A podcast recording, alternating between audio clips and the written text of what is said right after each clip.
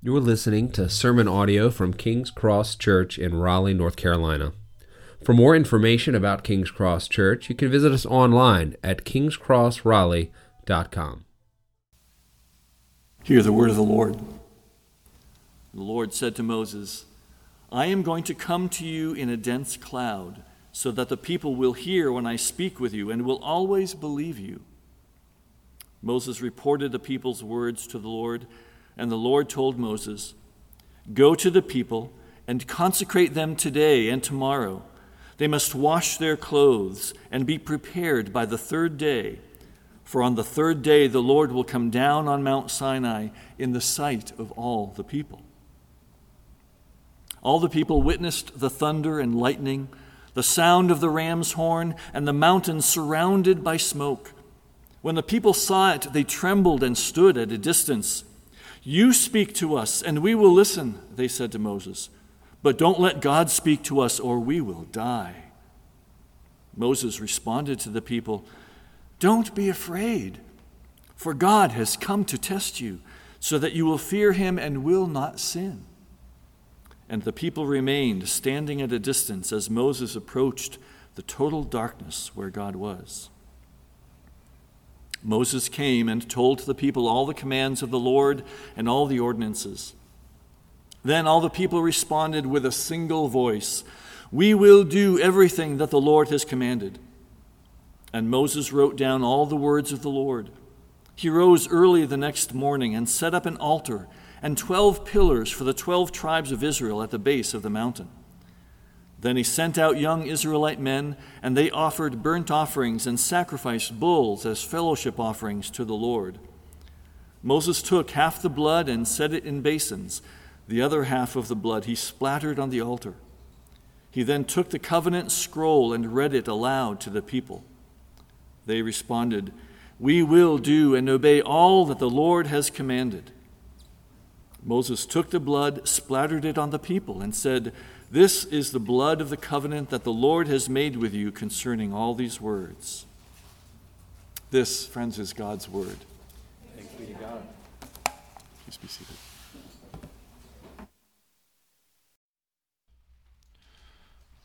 Good morning, good morning, good morning.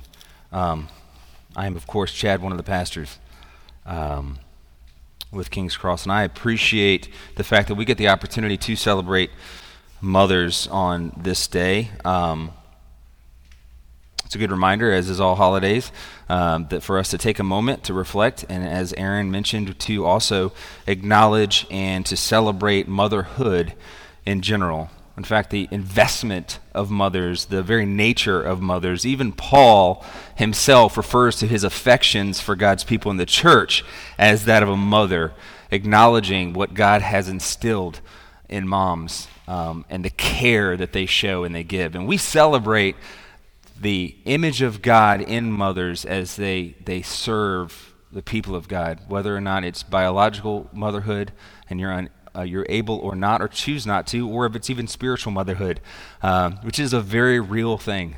Uh, moms or older ladies investing in the children and younger ladies and men in the, in the church. Um, so we celebrate all those things, and it's really interesting.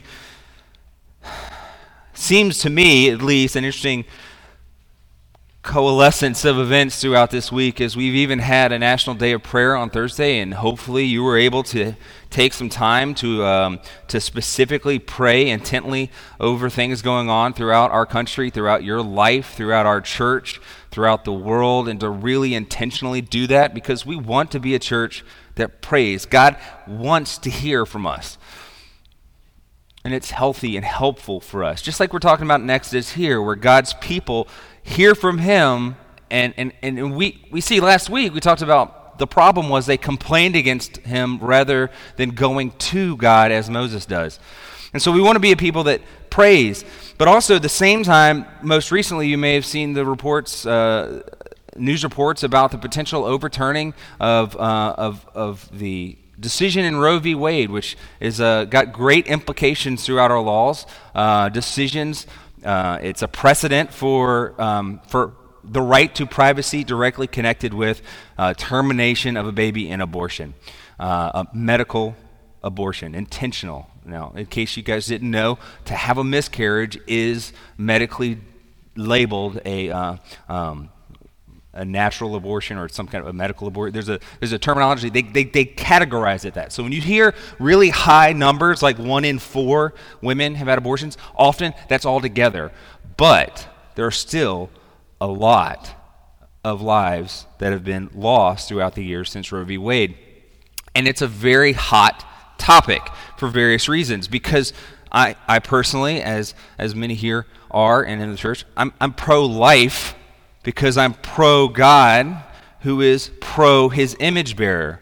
But what that means, what that means needs to be worked out in a gracious way as we navigate these, these topics. Because also, like me, you very well have family and friends who are in different places in these in the spectrum politically or wherever they are in agreement in, in, in, in being affected directly uh, maybe even have gone through procedures themselves and feel the weight of judgment if you come in hard and ungraciously and without humility. And the reason I'm bringing this up is because we're talking about the importance and the weight of the image bearers of God, and God Himself here in this text is putting His name on His image bearers. He, he is speaking to Egypt, not Egypt, see, I say wrong. He is, he is taken Israel out of Egypt. We have moved from slavery in Egypt, we've moved from bondage. He has led them safely through the Red Sea. And God has been teaching them, and last week we discussed, to trust Him with everything. And now, today in this passage, we are focused on where God meets with His people at Sinai. And we need God to meet with us here. So, will you pray with me that God would, so that we can look at this text and hear God speak? Let's pray. Father, thank you for your kindness. Thank you for your word. And God, I pray in no uncertain terms that you meet with us clearly today.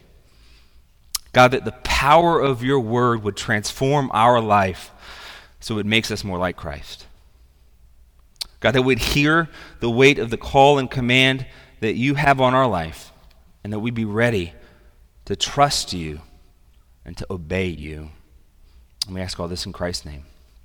Amen. There's something referred to as a liminal space. Have you ever heard that word? It was new to me. So I'll share my vocabulary expansion with you.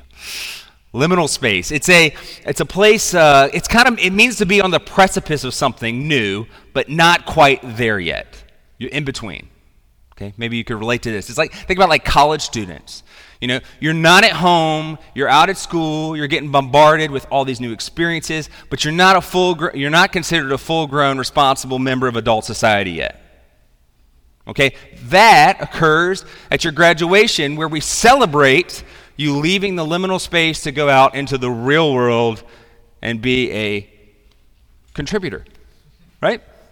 Okay, rather than a partier, or whatever it is you did for four years. My, my experience in college was far different from many people's experience in college. I went to a military, a military college. My liminal space was very structured. Uh, my, my, my, my liminal space was ordered, but it was intended to get to form you into a very specific person, kind of person, let's put it that way. Uh, there's a, uh, the first week's there called Hell Week, and it's very well named Hell Week because compared to anything you've done prior to that, it was a hell week. Uh, and they, they, they put all they could into making sure you did not enjoy that time uh, whether it be physically exerting, uh, stressing you. I think they use my. I think some people use my toothbrush to clean the floor in, in a room one time because they were made to. But other, it was weird. Okay, there's all kinds of stuff that they do to you. By the way, they warned me I didn't use the toothbrush, but it, it was it was used up for cleaning corners in a in a, in a, um, a room.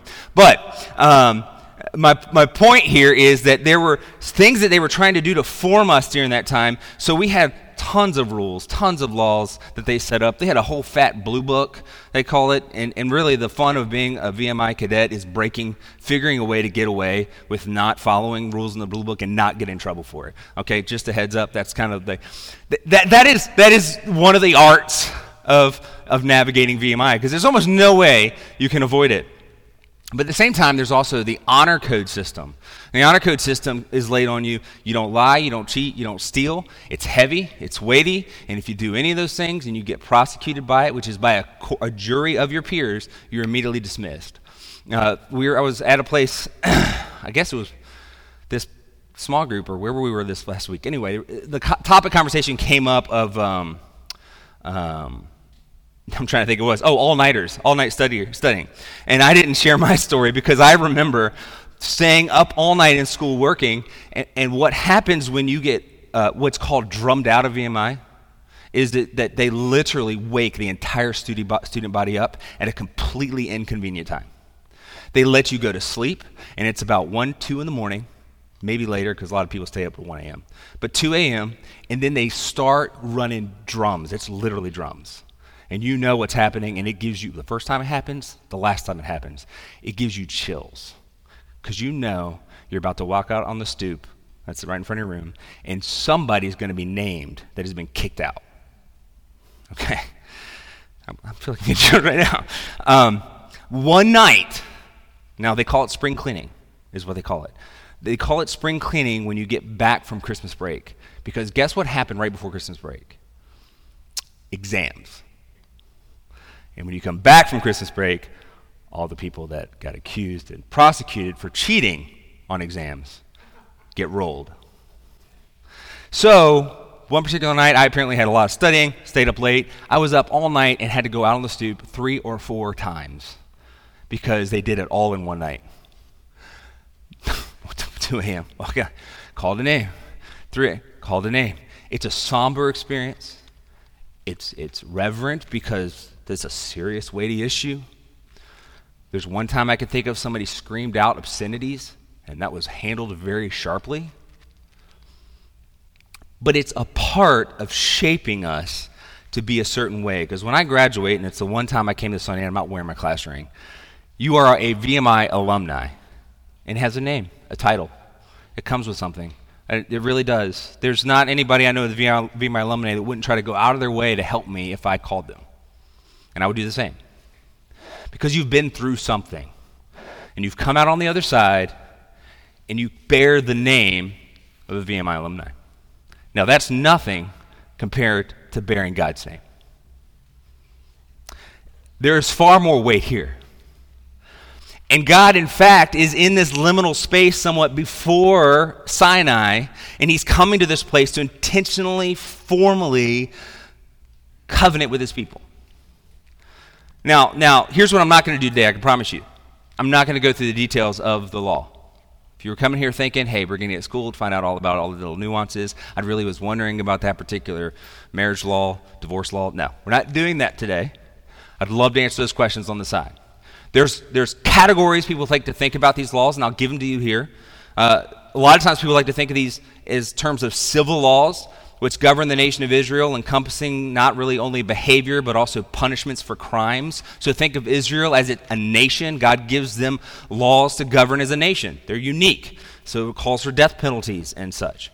There's also ceremonial laws about being clean and unclean and what that looks like, the kinds of sacrifices, the temple practices, all those things that pertain to um, ceremony and cleanliness before God. And then there are the moral laws, which are declared uh, what God deemed right and wrong. And most uh, familiar we are with those are the Ten Commandments, just blanketly, right? Now, God gives all these laws to Israel, and He does it after a lead in of what He's trying to accomplish. And what He's trying to accomplish is quite clearly laid out in Exodus 19 3 through 6. See, God made a covenant with Abraham to make him a father of a great nation, a nation that would bless all the nations. His descendants ended up in Egypt in slavery. But God reaffirms that covenant at the beginning of Exodus. We've read this, we've seen it. He comes in, he rescues his people. And the entire time we've looked at the fact that there's a theme of the Lord's name going throughout the story. He tells Moses his name. Who am I to say sent me? I am who I am. I'm the God that's unchanging. I am the I am the dependable, promise keeping God, and I will keep my covenant with my people. They didn't know me that way because you will, because I will, I will redeem you as I promised and make you a nation.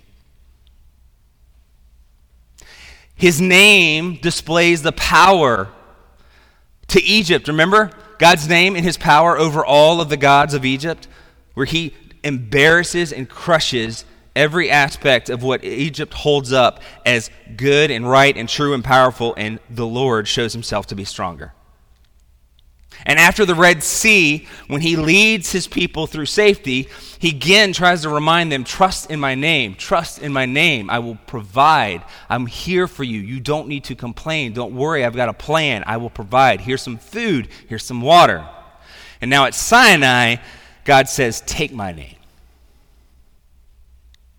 Actually, it resembles a marriage ceremony. That's another uh, kind of um, liminal space where you're engaged, but you're not there yet. You ever spent some time in there, extended period, where you're like, oh, we're doing it. You know somebody who's been engaged for years? That's a long liminal space. Some people engaged for a week. I don't know if I've heard of that before. I mean, it probably has happened, I'm sure. Decided and did it that day. But that's an in between space. And there's a lot about this that resembles a marriage ceremony. There's terms of a covenant, there's an exchange of vows. Uh, in chapter 24, there's a covenant ceremony. If you think about going to a ceremony for marriage. And what happens after the marriage ceremony? They get to the end, they say, I now pronounce you husband and wife, and it's official, right? Well, here's what God is trying to accomplish. Look at Exodus 19, 3 through 6. Moses went up the mountain to God, and the Lord called to him from the mountain. This is what you must say to the house of Jacob and explain to the Israelites. You have seen what I did to the Egyptians and how I carried you on eagle's wings and brought you to myself. Now, if you will carefully listen to me and keep my covenant, you will be my own possession out of all the peoples, although the whole earth is mine. And you will be my kingdom of priests and my holy nation. These are the words that you are to say to the Israelites. So, what is God trying to do First, he reminds them, hey, you saw how I saved you, right? I carried you out on eagle's wings and I brought you to myself. Now, here's the deal these are the terms. If you carefully listen to me and you keep my covenant, you will be my own possession. The translation of the CSB, I don't appreciate it as much, actually. Elsewhere, you'll see it's, it's actually more appropriately my treasured possession. It's, it's a term that kings would use about that really special gift that probably doesn't come out of the safe.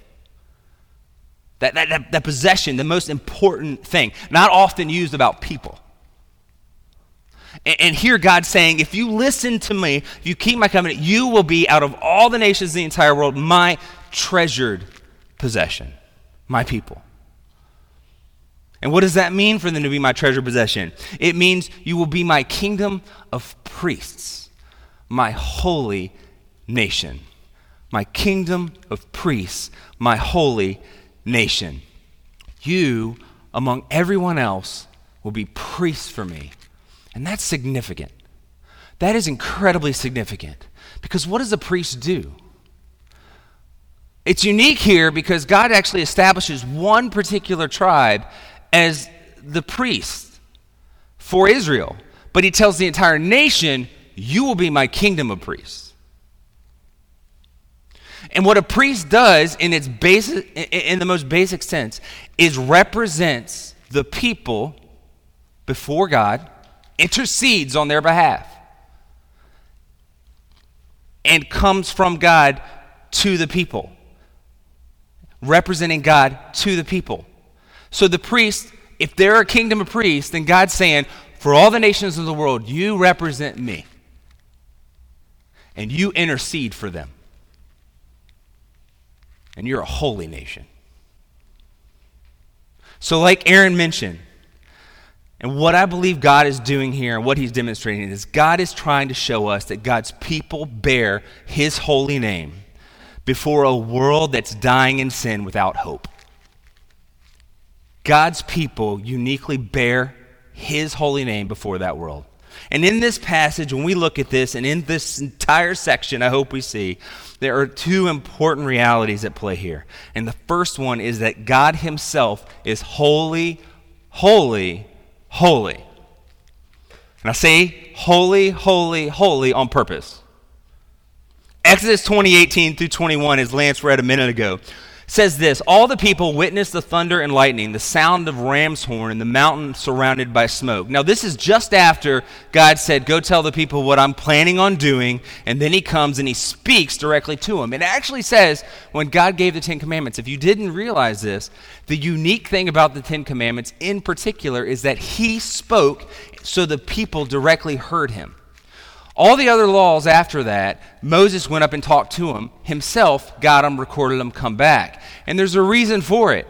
And it's, it's stated here. It says, When the people saw it, they trembled and they stood at a distance. This is their response to God's presence. And then they tell Moses, Hey, Moses, hey, but you speak to us and we'll listen. But don't let God speak to us or we will die. Now, I don't know if the God of your imagination would kill you by his very presence, but this is not unique. Because every recorded instance in Scripture where someone stood in the presence of God, they fell on their knees and they cried out for him to get out of their presence because they weren't worthy, because they were scared, because they were afraid. They were just like Israel, where they said, Please, Moses, you talk to him because we're going to die. And Moses responds, Oh, so graciously, don't be afraid. For God has come to test you or to show you a little of himself, to, to tease, if you will, his, his presence, his glory, so that you will fear him and will not sin. And the people remained standing at a distance as Moses approached the total darkness where God was. So the reason that, that God didn't speak anymore is because he only came for a moment so that they would see what small percentage of his presence, so that they would fear him and not sin. He was trying to instill in them a reality of the weight of his glory and who he was, so that it might carry with them into the future. So when they get to choose and think, God said do this, but you know what, that looks really good, and they think, yeah, but God's scary, so I'm going to do this. It was a grace. Uh, we often, too often, don't live as what the early church fathers called coram deo, like before the face of God. God is always present in always, in every place. But how often do we sit in our own quiet time and feel like, act like we're alone? That nobody's watching, nobody sees my thoughts. But we don't honor the glory and holy weight of who God is the way that Israel saw him here. But what does holy mean? What does actually being holy mean? Well, in its basis term, it means to be separate. The term really, in a simple definition, is to cut. Okay, to cut, a cut apart. Actually, think about a cut above, right? If you were to say something is a cut above to be holy, it's above and separate, it's holy, it's a cut above everything else. We often think of holiness as purity, but it's not simply that. It is pure, but it's separate. But I think what's important for us to consider is how is God specifically holy? And just like we looked at this place where Israel responds to his holiness, Isaiah does a similar thing in 6, chapter 6 of his book, where he says this In the year that King Uzziah died, I saw the Lord seated on a high and lofty throne, and the hem of his robe filled the temple. Seraphim were standing above him. They each had six wings, not the way I pictured an alien. You? I'm not an alien, an angel. I pictured an alien that way. You ever pictured an angel with six wings? Um, six wings with uh, two. This is what they did with their wings. Two, they covered their faces. With two, they covered their feet, and with two, they flew. So, so they're they're always tending God. They're present around the throne, and they got six wings. Two of them to cover their face. Two of them to cover their feet and two to fly. And what is it they say as they fly around the throne? Holy, holy, holy is the Lord of armies. Angels, spiritual beings, not us, cannot even stand in the Lord's presence without covering their face. Covering their feet. That, that does, doesn't that speak to what Moses, when he, when he uh, takes his shoes off, God says, Take off your shoes, you stand on holy ground? And they said something very particular, very specific. It's important to remember holy, holy, holy. Now, in the Hebrew language, there's something they do for emphasis. It's called repeating. Like, if I'm walking along I, and I fell into a pit, but I want you to know, man, this just wasn't a pit. This was a pit pit. Okay? Whenever, whenever Jesus was trying to really get his disciples' attention, we see it interpreted often as verily, verily. Or it's actually amen, amen, amen, amen, true, true. This is true, true, verily, verily. Pay attention, guys. You know, if I'm up here and I'm like, hey, guys, look at me, look at me, you know, that kind of thing. Or you're like teaching five year olds and you're trying to get their attention. Like, it's really important, guys, up here. That's what Jesus is doing. He's saying, verily, verily. Now, this is the only attribute of God that is said three times. Because if you really want to get it down, the third time tops it off. God's not mercy, mercy, mercy. God's not justice, justice, justice. God is not grace, grace, grace. God is not love, love, love. The seraphim say God is holy, holy, holy. Holy, holy, holy. For God, it's not simply that He's separate, but He's transcendent. It's not simply that He's pure, but He's transcendently pure. It's not that He's just a cut above, He is infinitely a cut above everyone else. It's why when they stand in the presence of God, Isaiah falls on his feet and says, Woe is me, for I am ruined. Because I am a man of unclean lips, and I live among a people of unclean lips, and because my eyes have seen the King. We preach and we teach and we hear about God's grace, His love, and His justice, and we should. We absolutely should. But we don't talk enough about His holiness. Because He is holy and good and so far above and beyond us. Like, like even we were encouraged weeks ago by Micah that we see him and drop like Israel and we fear him. And then when we fear him and we fall before him, he lifts up your head and says, Don't fear. Don't fear. Don't fear. So, how is God holy? He is separate from us. But does his holiness actually matter? Yeah. Sigmund Freud, who is a well known psychologist, maybe I'm getting that wrong. I know there's a lot of difference between the two. He's a thinker in matters of the mind. How about I put it that way? But Sigmund Freud viewed religion as the unconscious mind's need for wish fulfillment.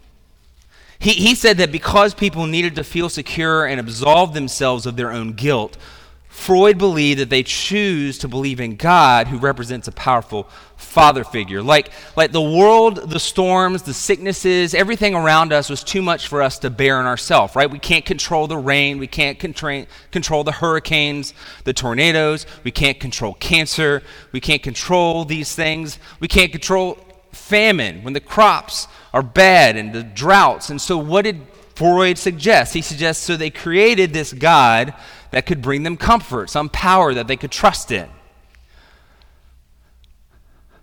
The problem is, every time we meet the true God of the Bible, we don't feel comfort. It's fear because He's so holy. Every experience is like Isaiah Woe is me. And R.C. Sproul, who, if, and I didn't recommend this before, but I have this book here. If you haven't read this, I can, I can commend it to you. There are many uh, theologians and maybe pastors you've heard who read this once a year uh, because it is uh, so rich uh, a discourse on God's holiness.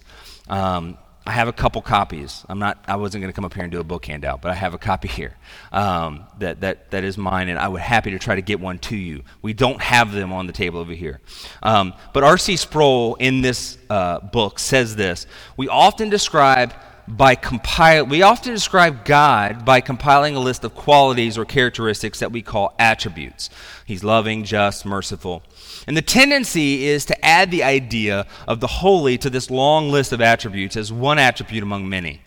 But when the word holy is applied to God, it does not signify one single attribute. On the contrary, God is holy in a general sense. The word is used as a synonym for his deity. That is, the word holy calls attention to all that God is. It reminds us that his love is holy love. His justice is holy justice. His mercy is holy mercy. His knowledge is holy knowledge. His spirit is the Holy Spirit. Everything about God is holy. And so, as sinful creatures, we should rightly be, be, be crippled by that. We are, we are so far below who God is. But His love is holy love and it's perfect and pure. And because he is holy, we can trust him. Not the God Freud speaks of, who's comfortable, who's a God we've created ourselves, but he's the holy God who creates all things perfectly. And then he sees us in our sin and he looks on us with holy compassion and holy mercy. Does his holiness matter? Absolutely because God is not arbitrary. He is holy and He is good. Not only does God look on us with compassion, but He wants to make us holy. He wants to consecrate Him, uh, His people. So, not only is God holy Himself, but He is the only one that can declare something holy. And if we look at this particular passage again, we see that God's intention with His people is to create a kingdom of priests a holy nation. And he starts out by going right into Exodus 20, 1 through 17, which is the Ten Commandments. Now, you may have looked at these before, you may have read them, you may have seen them on a list. There's a lot of debate about the commandments in terms of trying to get them in public squares, right? To have them in courthouses, all that kind of stuff. We want to have them in places. I don't know how many people follow them, but nonetheless, the Ten Commandments are probably well known. But here's the thing I want to draw your attention to it's I think we take some of these commandments and we make them too small. We make them too small. Because tucked within one of these passages, and if you want to read more on what I'm about to share with you here in a moment, I have another book I want to commend. I feel like this is a book sale, but I'll just let you anyway bearing God's name. This is coming off of a dissertation that Carmen Imes wrote. You can take parts and pieces. There's a lot of good meat in here. Uh, but I would encourage to read because she draws out some important things that are evident in this text and evident throughout Scripture. And once you start seeing it, you don't stop seeing it. And here's what it is first and foremost, when God starts speaking in Exodus 20, and remember, he's speaking so his people can hear him, they hear his voice. He says this Then God spoke all these words. He says, I am the Lord. He starts off with his name again. Hey, by the way, hey, I don't know if you've met, I'm the Lord. Which one?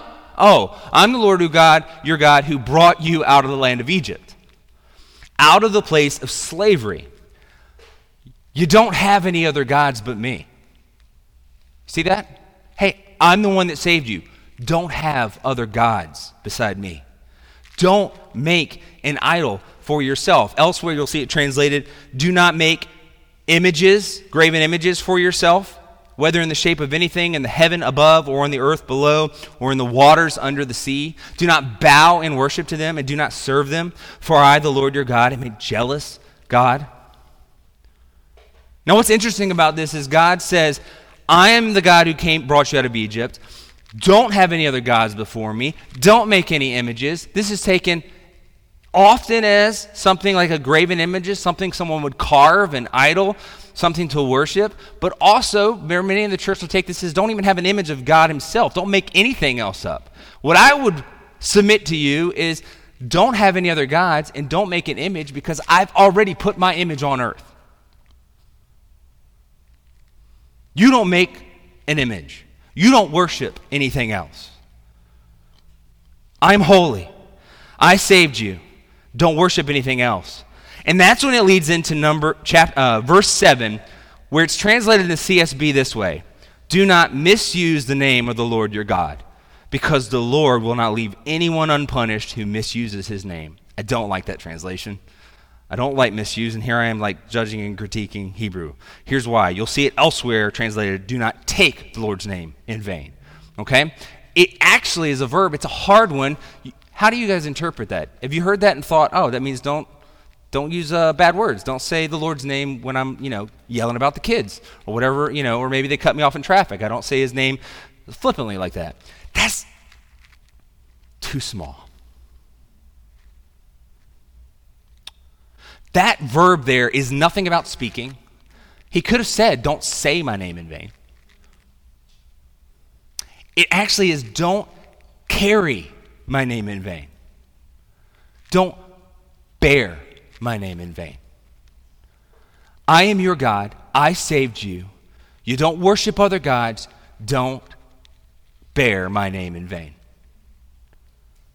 What does it mean to bear God's name? And why would we want to try to make that differential? Why would we want to try to distinguish between just saying God's name? Well, to bear God's name, think of it this way. In that time and throughout other places in history, kings would often have a, a signet ring.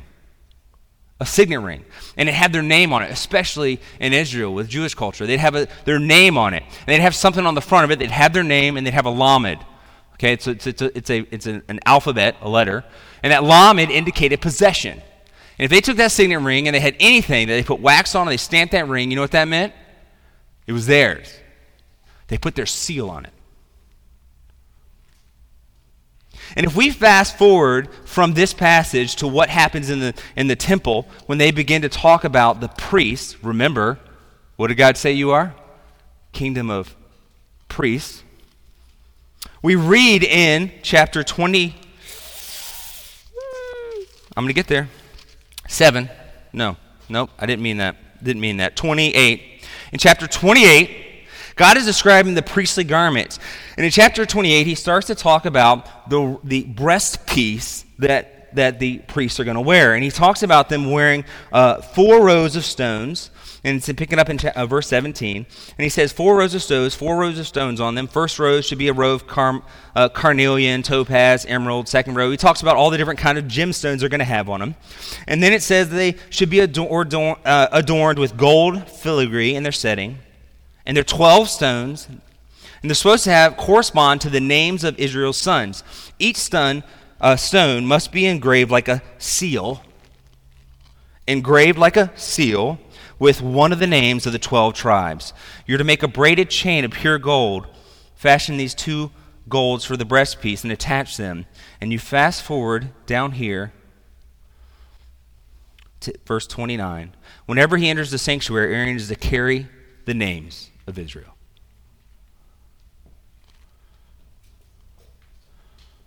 He has their names on him. And if you look elsewhere, the priest also has another name on his forehead. Do you know what it is? Yahweh. So the priest bears God's name to the people and represents them. And he takes the people and he goes before God and he intercedes for them. And then we look back at the Ten Commandments and we see God say, Do not bear my name in vain. You're my kingdom of priests. Don't bear it in vain. Who are God's people? Who are the people that bear God's name?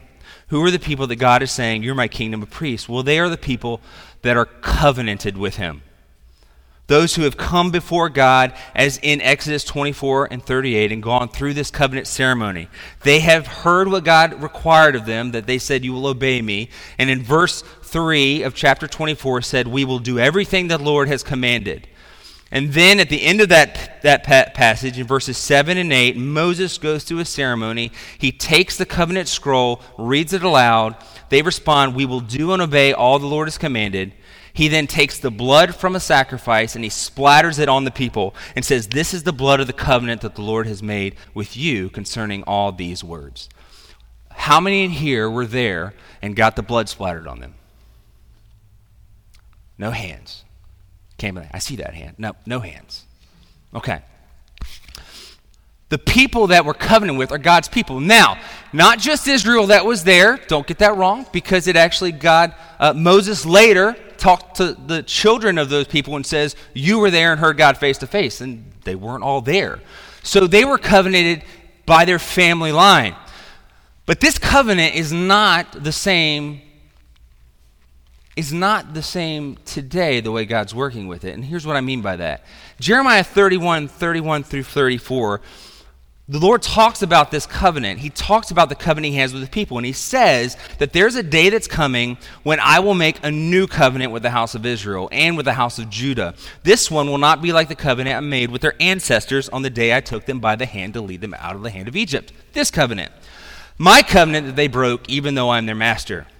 Instead, this is the covenant I will make with the house of Israel after those days. The Lord's declaration I will put my teaching within them and I will write it on their hearts.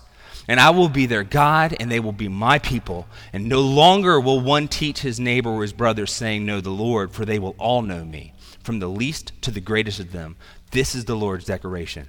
For I will forgive their iniquity and never again remember their sins. God says, Hey, that covenant, I'm going to make a covenant. I'm keeping the covenant, but I'm going to do it a little differently. I'm going to write my law on their hearts. I'm not going to do it like this you know, we're at Sinai. I'm handing you the law. This is how you live as my people. This is how you bear my name. This is what's going on here, right? Bear my name. Don't do it in vain. Here's how you do it right. Now, God says, there's going to be a time where I'm going to actually write the law on their hearts.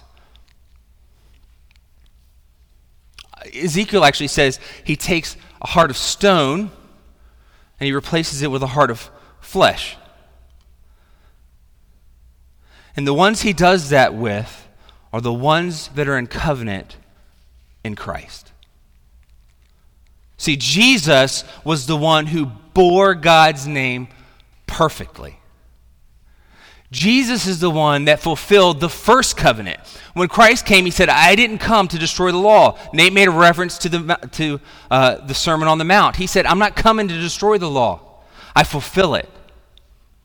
And in fulfilling the law, he kept the covenant.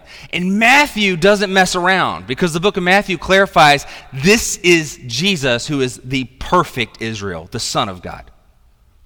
It actually shows that he was a baby and Herod wanted to kill him. Remember this story? Maybe you don't. Herod wanted to kill all the babies, and guess what Jesus what Jesus' parents did? Took him to Egypt. Kind of like a reverse. Took him into Egypt. And then, when the threat was over, they took him out of Egypt and they followed the path back to the promised land. And when they came back home, uh, Jesus was baptized. He was, he was washed in the waters like Israel through the Red Sea. And once he was baptized, he went into the wilderness. As Israel came through the Red Sea, they went into the wilderness. Jesus goes in the wilderness for 40 days, 40 nights fasting. Anybody here making it 40 days, 40 nights fasting? I haven't tried it. He's weak, he's frail, he has to put all his trust on God. Israel went three days and they were yelling at God. Jesus went 40. 40. And what happened after that 40 days is Satan came and he tempted Jesus. And it's notable what happens. He comes and says, Hey, here's some stone, make some bread. You can eat. I know you're hungry. Jesus' power, make the bread. Could he have done it? Sure. He goes out healing people, he gives people sight. He could make some bread. But what does Jesus respond with? He says this Hey, man, Satan, it's written, man must not live on bread alone, but on every word that comes from the mouth of God. Do you know where he gets that quote?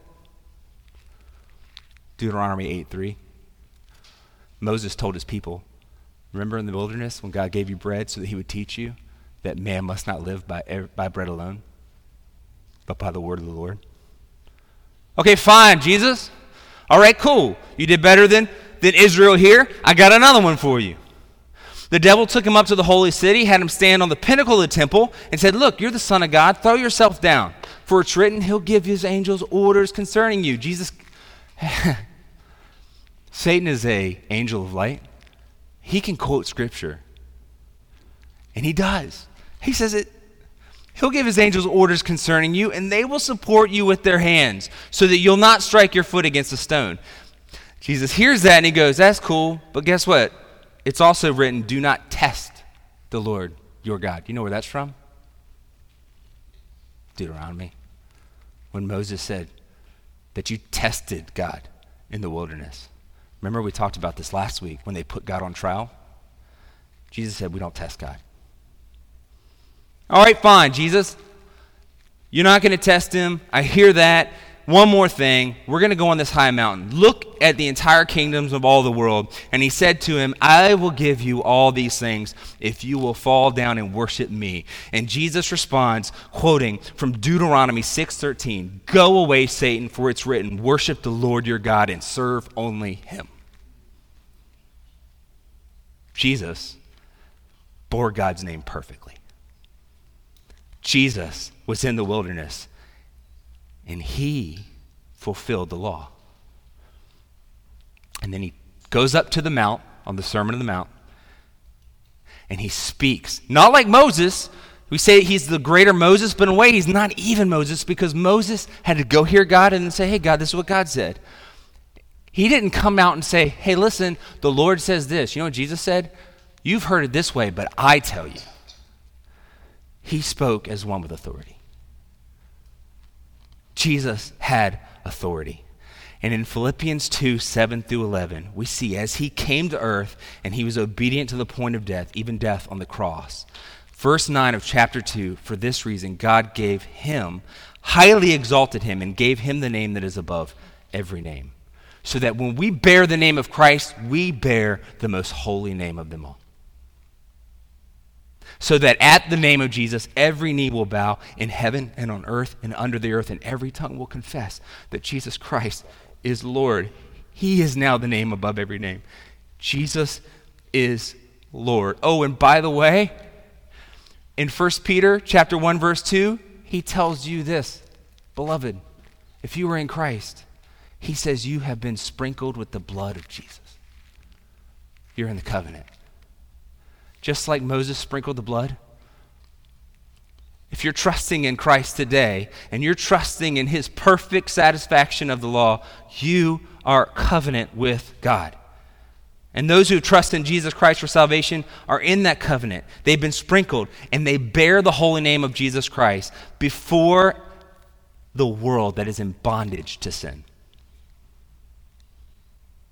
You're bearing the name that is above every name. But why does God have a people that bears his name? To be priests. To be priests.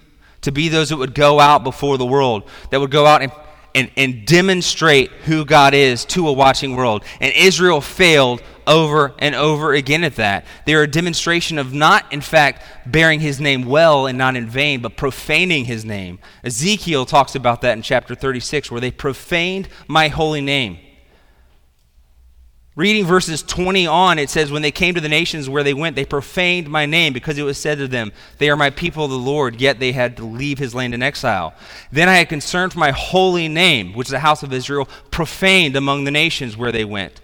Therefore, say to the house of Israel, This is what the Lord God says It is not for your sake that I will act, house of Israel, but for my holy name, which you profaned among the nations.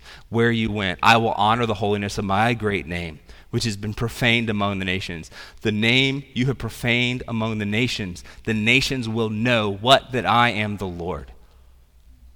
This is the declaration of the Lord God when I demonstrate my holiness through you in their sight.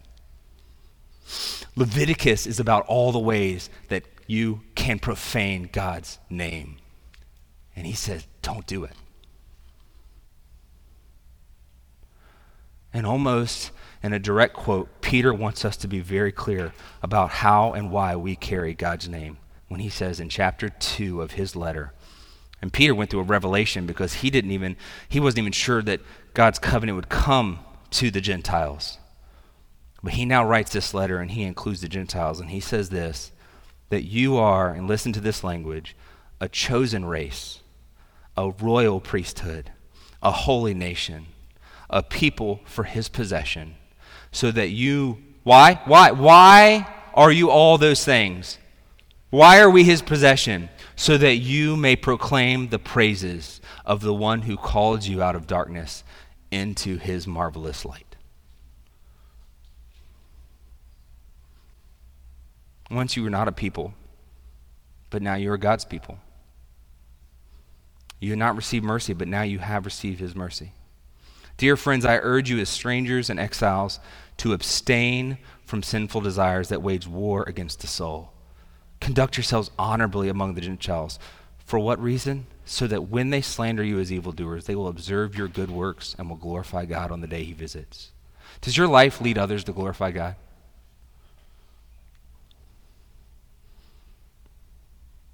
Do they see you and ask about a hope within you? See, God looks at you and gives you grace and mercy, and He sees us in our sin, but He doesn't want to leave you there. When it says that God is a jealous God, it's not that He's jealous because He's like, hey, I really want what you have. You know, He's like, Nate, you got a sweet car. Wish I could drive it. Look at that new ride. That's not what He's thinking. That's been a stumbling block for some people. God's jealousy is one of a husband whose wife is running astray into danger and death and destruction. He wants her attention back.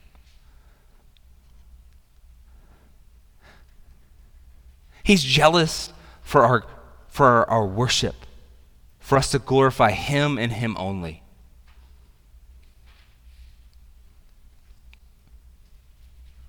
And He says, Go. Go and baptize people in the name of the Father, the Son, and the Holy Spirit. Baptize them in my name and command them, teach them to observe all that I've commanded you. So, what about grace? How do we live holy? Why does it matter? How do we do all these things? Well, I'll tell you this first. You can look at Sermon on the Mount and see what Jesus talks about. But I'll also say this. There's a couple of verses I'd point us to. In 1 Peter 1, verses 13 through 16. Therefore, with your minds ready for action, be sober minded. God says, Listen, I want you to be holy. You need to be sober minded. Set your hope completely on the grace to be brought to you at the revelation of Christ. As obedient children, do not be conformed to the desires of your former ignorance. Don't follow after those things in the world. But as one who is called you is holy, you also are to be holy in all conduct. For it is written, Be holy, because I am holy. The same question was asked to Paul What about grace? Can't we sin all the more so grace can abound? He said, No, let it not be. Because you were called to be holy as God is. And he says this in Romans chapter 12, verses 1 through 2. In view of the mercies of God, because God has shown you mercy, I urge you to present your bodies as a living sacrifice. Remember all those laws about sacrifice? You offer yourself. I urge you to be holy and pleasing to God. This is your true worship. Don't be conformed to this age, but be transformed by the renewing of your mind, so that you may discern what is the good, pleasing, and perfect will of God. Here's what I submit to you in closing God has shown us immeasurable amounts of grace and mercy but he calls us to holiness. Ephesians 2 tells us the same thing. For by grace you're saved through faith. Through faith, it's not of yourselves, it's, it's a gift, not from works. But he does it why? For we are his workmanship, created in Christ for good works, which God prepared ahead of time for us.